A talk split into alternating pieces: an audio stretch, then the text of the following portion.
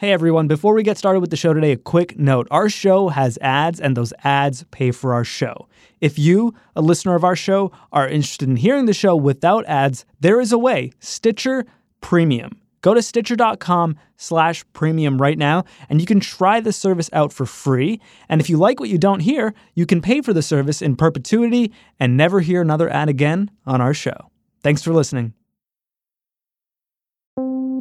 Support for Today Explained comes from FX's The Veil, starring Elisabeth Moss. If you like spy thrillers or indeed Elisabeth Moss, then you might want to check out FX's The Veil. It's an international spy thriller that follows two women as they play a deadly game of truth and lies on the road from Istanbul to Paris and London. Oh, I'll go. One woman has a secret, same here, and the other has a mission to reveal it before thousands of lives are lost. FX's The Veil, now streaming only on Hulu.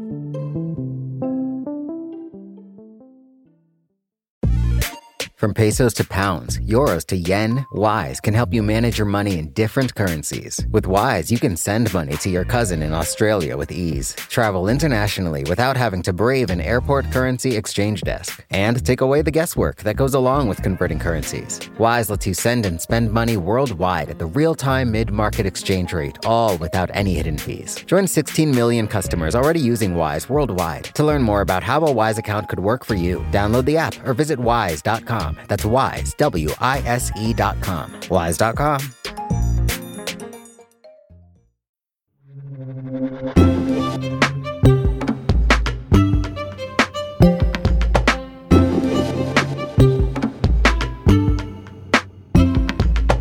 Julia Belluz senior health correspondent at Vox. When we spoke a week ago, we had hundreds of people sick on one cruise ship off the coast of Japan and potentially a bunch of sick people who had just been let off another cruise ship in Cambodia. You said it might have been the tipping point for what's now being called COVID 19, was it? Unfortunately, yes. So we've seen the battlefront against this virus go completely global in the last week. And if you remember when we first started to talk about this coronavirus, it was really heavily concentrated on China. And most of the countermeasures against that, the outbreak there were focused on people coming from China or within China itself. And what's different now is that the number of people being diagnosed with the virus outside of China has been surging, and the rate of new infections in China seems to be going down. So, as of today, there are more than 81,000 cases of COVID 19 in 40 countries and territories. And that list includes countries as far and wide as Bahrain, Afghanistan, Switzerland, Brazil, even my home turf here in Austria. As of yesterday, they, they found cases here. And there are particularly worrisome outbreaks happening in Italy, Iran, and South Korea right now because basically overnight in these three countries, they went from only zero or a few cases to more than a thousand cases in South Korea. And so that's why on Tuesday, the Centers for Disease Control and Prevention in the US warned Americans to brace themselves for more spread of the virus in America. Do we know how it got to so many other countries? Was it that one cruise ship that let its passengers disembark in Cambodia, or is this just more of like a natural spread of this virus? I think it's the latter. What's worrisome now is that a lot of the cases can't be traced back to any particular place. They seem to be occurring locally, what epidemiologists call community spread in different countries. Is this a pandemic yet? Is that word being used officially? That's what it looks like. So, a pandemic means a new infectious pathogen is spreading in multiple regions of the world. And no health body has used the P word yet. But a bunch of the public health and infectious disease experts I've been talking to are saying we're either on the brink of a pandemic or it's already happening. And what that means is that containing the virus, so fully halting its spread, may no longer be possible. And countries are going to start shifting their strategies from focusing on containment, so using things like travel restrictions and whatnot to mitigation, meaning doing things that will minimize the harm that local outbreaks can have. So that that's things like preparing to take care of thousands of sick people, figuring out how to protect the most vulnerable populations, making sure hospitals are ready, all of those types of measures. Who gets to decide whether this is called a pandemic or not? Traditionally, it's the WHO who would declare an outbreak a pandemic, but a spokesperson there told me they no longer use this formal definition, and that's because of lessons learned during, do you remember the swine flu pandemic in 2009? Sure. Yeah, so they used the P word then, and the disease turned out not to be very deadly and they were accused of inciting fear and causing all kinds of disruption to the global economy. So it's unclear whether they're going to make a formal pandemic declaration, but several global health organizations are now working out an official definition of a COVID 19 pandemic. And in the meantime, we're probably going to start to hear the word used informally more and more. Does this mean that a lot more people are going to die? Saying a mm-hmm. disease has gone pandemic doesn't say anything about its severity. So it means that large swaths of the world are now exposed to this new pathogen, and we're going to see it spreading more broadly, but it doesn't mean a lot of people are going to die. And we still don't know how deadly this virus is. So in China, the case fatality rate has been hovering around 2%, and outside China, it looks like less than 1%, according to the WHO. And as countries start to look for more cases, especially cases that aren't linked back to China, they'll probably identify more people with mild and asymptomatic disease, and that death rate is going to continue to drop, hopefully. You mentioned that there's major outbreaks in South Korea, Iran, and Italy. Can we walk through what's going on in each of those countries and how they're trying to contain COVID 19? Yeah, let's do that. So, South Korea is home to the largest outbreak outside of China right now. They went from around 30 cases last week to more than 1,200 as of Tuesday. And many of the cases there have been traced back to members who are part of a religious group and then their family members in contacts. And on the weekend, the country's president put South Korea on its highest alert over the outbreak. So, thousands of community centers and daycare facilities have closed. The government is restricting outdoor rallies. They're asking churchgoers to stay home or gather online.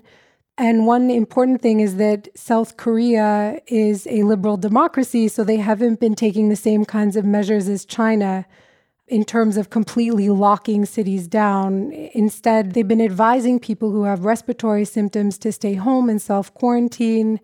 So there are reports that at the outbreak's epicenter, shopping malls, restaurants, and cafes are basically empty right now because of fear of the virus.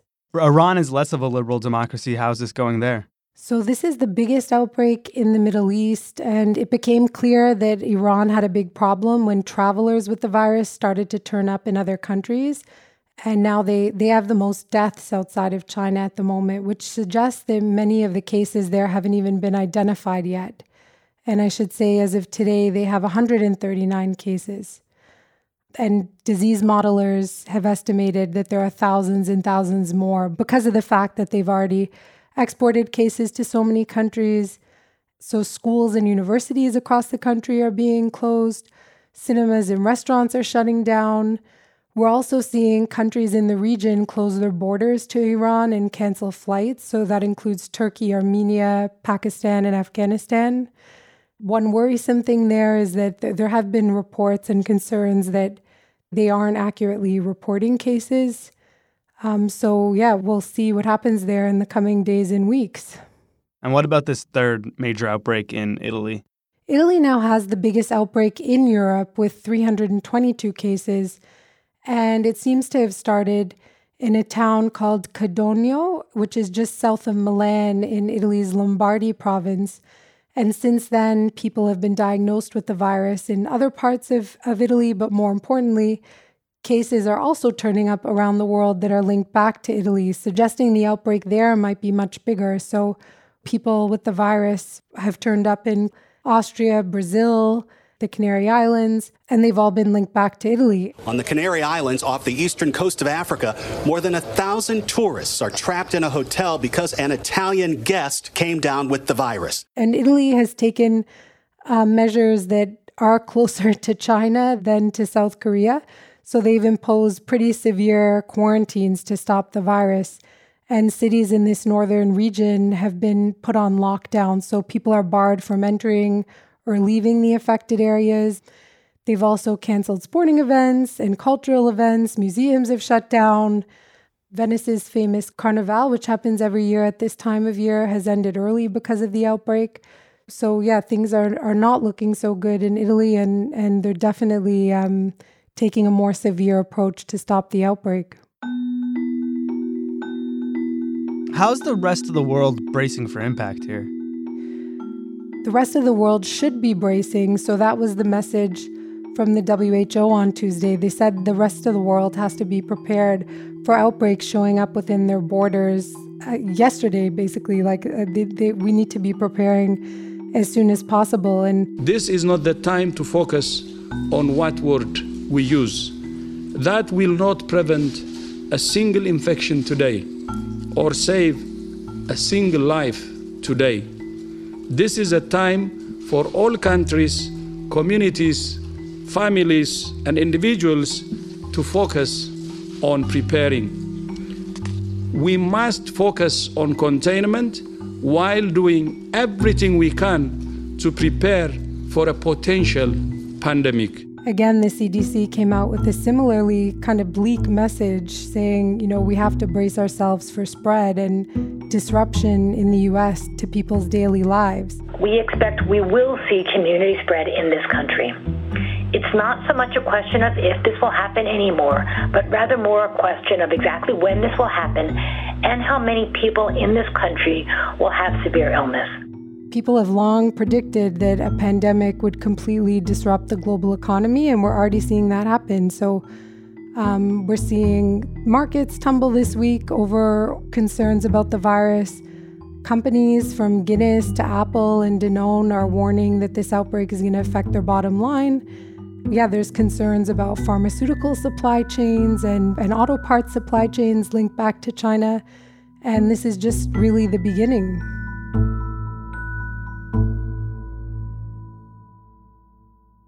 Who's most at risk here? Is it elderly people? Is it people who are already sick? Is it babies? Is it middle-aged people? Who is it? Yeah, if we're talking about individuals, this this disease seems to be particularly hard on the elderly. So in the data we have from China, we've seen the risk of death increase with every decade after the age of 50. And they're also finding that people with underlying health conditions are, are at a greater risk. So these are the vulnerable populations that countries really need to be thinking about how to protect. How scared should we be, Belluz? Honestly, what, what scares me most right now is people's reaction to the virus and the fear and xenophobia and lockdowns and damage to the economy that this might cause than the virus itself. Even as this spreads around the world, there's still a good chance it'll look more and more like the H1N1 swine flu pandemic, which was actually less deadly than seasonal flu and less and less like SARS.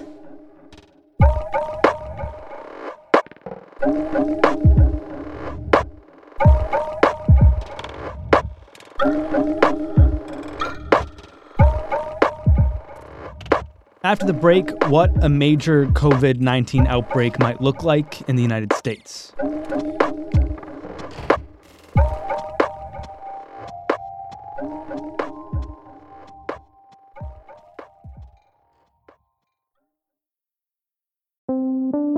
Today Explained comes from FX's The Veil, starring Elisabeth Moss. If you like spy thrillers or indeed Elisabeth Moss, then you might want to check out FX's The Veil. It's an international spy thriller that follows two women as they play a deadly game of truth and lies on the road from Istanbul to Paris and London. Oh, I'll go. One woman has a secret, same here, and the other has a mission to reveal it before thousands of lives are lost. FX's The Veil, now streaming only on Hulu.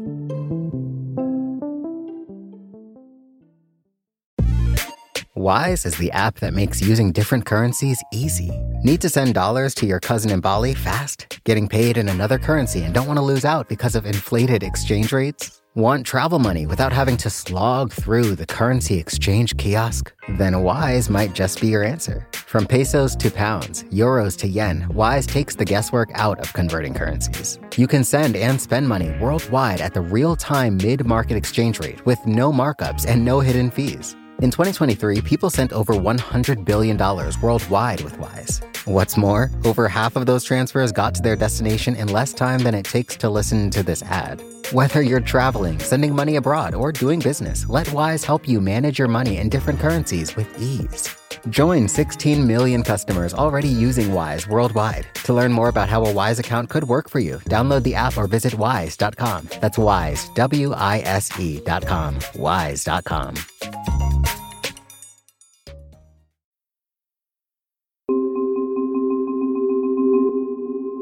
Brian Resnick, you've been writing for Vox about what a coronavirus outbreak in the United States would look like. Let's start with how many cases of this COVID 19 we have in the country at this point. So the numbers are small so far. So it was roughly like around 14 or, you know, it's like a dozen or so people in the United States who have this disease. And then there's another 40 or so people who have contracted this disease from outside the United States and now they're in the United States. But we now know that this is likely to get worse. Yeah, this week the CDC really stepped up his messaging on on this topic saying that it's a when now, not an if, to see community spread within the United States. How prepared is Donald Trump to deal with something like this? So I have three things in mind when you ask that question. One is well, there used to be this White House office in charge of pandemic prevention and response under Obama, which Trump eliminated. So there's there's not a White House office like specifically about coordinating this. Uh oh. Two is I spoke to Ron Klain, who was Obama's Ebola czar. So he was a person. There's a lot of branches of the federal government that could potentially respond to an outbreak. And Ron Klain was like this one person who kind of coordinated the response in the federal government. Trump could appoint someone like him to do that for this. Hmm. Three, is kind of a worry. Because one and two weren't worries? Yeah, yeah. Um, three is more like thinking about how Trump has acted in the past when the advice of his scientific organizations contradict the messaging he might want to put out. So I'm thinking about Sharpie Gate. Sharpie Gate? Like a marker? Yeah, yeah, yeah. Remember in September, there was this hurricane forecast for a hurricane that was looking like it was going to hit Florida or it was like coming up the East Coast. And Trump had tweeted that uh, Alabama was, was in the forecast range. And that was never true. The forecast never included Alabama. Remember uh, last two days how we got into a disagreement with the National Weather Service where he tweeted the storm was going to hit Alabama and they said, what? No. I do remember this. Well, take a closer look at Trump's outdated map from last Thursday morning. He, in like this little press gathering, showed the press the map that had the hurricane forecast, and then it looked like there was like a sharpie drawing to make the hurricane forecast encompass Alabama. He gave the storm a boob job. I tell you, a couple of high hard ones.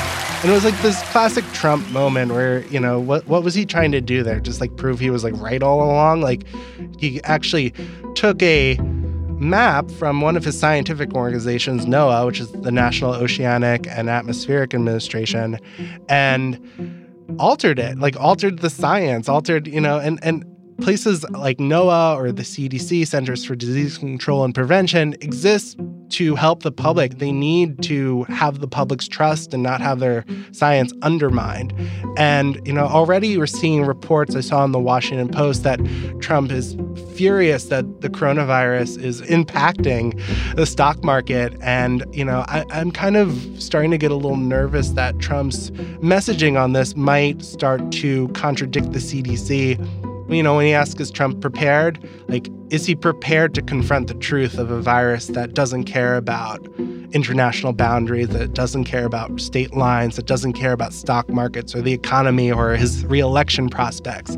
Like, is he prepared to confront a virus? Well, what might the administration's actual response look like? So the federal government does play a really important role in a response to an outbreak. The biggest one is just having the CDC, which is the world's premier scientific disease expert investigations. Like they provide such a critical role in, you know, defining what a case of a virus is, sending out test kits to make sure like if somebody comes into a hospital or a doctor's office who think they have this virus like they can get confirmed and then protect their family members. So that function the government is going to continue and they're going to provide that critical information to make sure like we can get a handle on this outbreak. And also like the what the Trump administration can do, they can appoint like a czar or somebody who oversees the federal government's response to the pandemic. Um, the federal government also maintains a strategic stockpile of medical supplies like respirators. So, in the case of emergency, when hospitals and local authorities get overwhelmed, like there are stockpiles of equipment that can help save lives and that can be deployed. So, the federal government can help, and hopefully, it will be mindful of these things and, and act. But something that I was kind of surprised to learn in talking to a lot of experts was that the power of public health really doesn't rest with the federal government. But really, the power of public health and to enforce public health rests with the states. The states? Yeah. Like per the 10th Amendment of the Constitution, any power not explicitly given to the federal government is given to the states, and public health is one of them. So, does that mean that we're going to see a patchwork of responses in the United States that Texas is going to respond one way and Alabama might respond differently? Absolutely. Yeah. So, like, it's generally a state power to issue quarantines. You know, the CDC might advise that communities um, do something called social distancing, which is basically avoid mass gatherings of people. So local governments could cancel concerts, they can cancel sports events you know, and it can even go even more local than like a city or state government. Like any school board can cancel a school. And it's also worth noting like each state has different laws on the books on these things. So it could get a little chaotic in that. I was reading this recent review of the laws and among all the states and you know some states don't provide good protections for civil liberties. They don't provide like the right to a counsel for a quarantine. Hmm not all states like provide protections for like if you're quarantined and you can't go to work not all of them provide protections for you to keep your job and like you know quarantine and these social distancing measures should be thought of like as like a type of jury duty like it's a civic responsibility to make sure like infection doesn't spread. But um, unfortunately you know because of this patchwork it could play out like kind of unfairly for some people. What are the chances that we see something like what China has in Wuhan, where they they shut down, quarantine an entire city. Could that happen in the United States? Might Austin get quarantined, or or even New York City? I'm told no. I'm told like that is extremely unlikely, and like that's something China can do because it has this authoritarian top down rule. But we have this federalized system where each city and state is going to be making decisions for its own community. And I'm told that has pros and cons. Like, a pro is that it is flexible. So, like New York City, which dealt with typhoid Mary, they've, they've dealt with polio, they've dealt with it, they've seen everything. they can just start on a response and they don't need permission from the federal government. They are the experts there in New York City and they have the power to enact a public health response. The con is that New York City might do a great job in responding to a virus, but New Jersey or Connecticut or any other state that borders it might do a less of a good job. And viruses don't really care about state lines, so they can cross them and, you know, continue to spread. What are we likely to see here then? Yeah, so like the CDC was pretty clear on this that you should be prepared for things like your child's daycare being closed or for schools being closed or for you to have to telework. So be prepared to not be allowed to go to places where a lot of people congregate. Be prepared for potential concerts to be canceled, for sporting events to be canceled. The CDC was pretty clear about, you know, if you have a kid go call their school and ask them like what is their plan for like an outbreak? You know the, the idea is to think about the contingencies now like if you basically are forced to stay in your home for longer than you'd like how does that impact your life? And you should start thinking through that. There are also like just general pandemic precautions that the CDC emphasizes like always, which is, you know, cover your coughs and wash your hands. And if you are feeling sick, just stay home. Like, don't interact with people. Interacting with people is how viruses spread.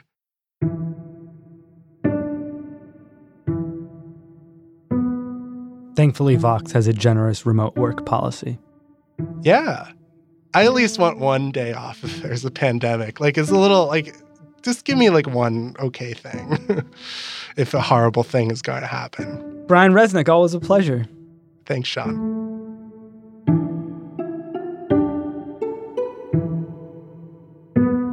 Brian Resnick is a senior reporter here at Vox. He mostly covers science from the office, though he sometimes has been known to work remotely.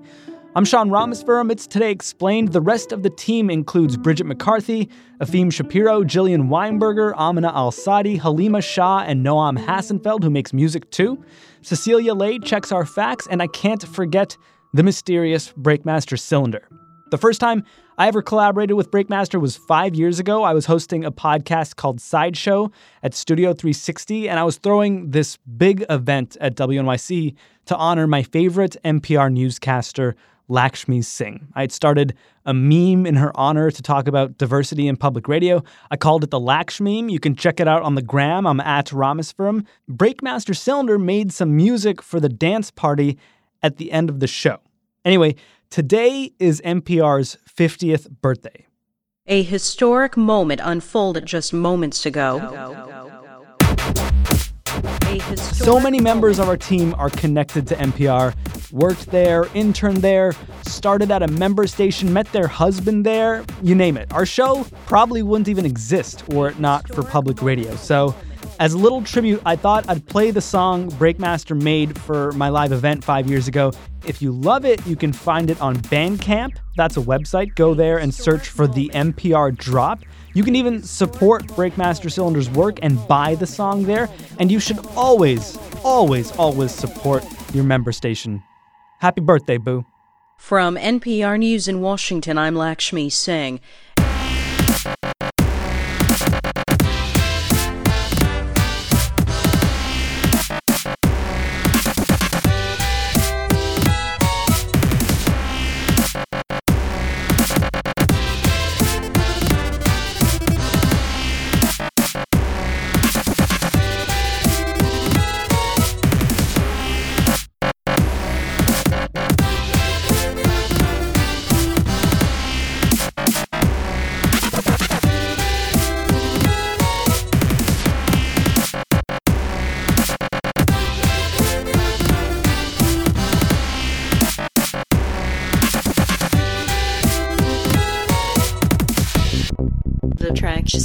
So hot. I'm, I'm writing my own stuff, sitting in front of the, the, the computer, and then pulling up all the wires, and, it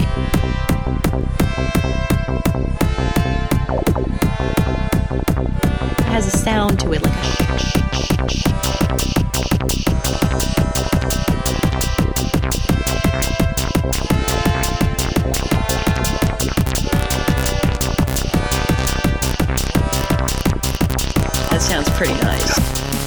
Apparently have a tremendous impact. A tremendous impact. A tremendous impact. A tremendous impact. A tremendous impact. A tremendous impact.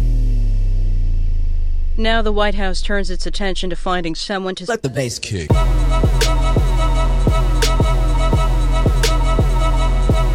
From N- N- N- NPR News in in Wa- Wa- Wa- Washington.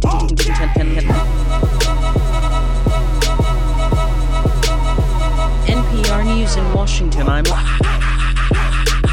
Lakshmi. Putting it down, cause I'm the best around.